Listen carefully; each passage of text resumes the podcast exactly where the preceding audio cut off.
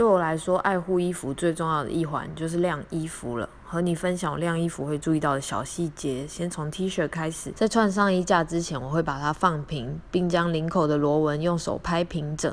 这样一来就可以避免形成荷叶领。衣架一定要从下摆往上穿进去，不要硬扯领口。或者像无印良品卖的衣架，可以在穿过领口时避开衣架最宽的部分。这样长久下来，衣服还是会保持很有精神的模样。衬衫在晾的时候，我一定会将第一颗扣子扣上，维持其原本的领型。此时记得要将门襟，也就是扣子那排拉平，前后下摆及袖口也要一一理顺。这时候将衣服拉得越平，在晾干之后便可几乎不用熨烫。此外，我会将手穿进袖子，将衣服的立体量展开。衣服的斜边和裤管我也会这么做，如此一来，衣服看起来就不会死死笨笨的。最后是很重有弹性的衣物，一定要将下半部以另外一根衣架挂起，避免它下垂变长。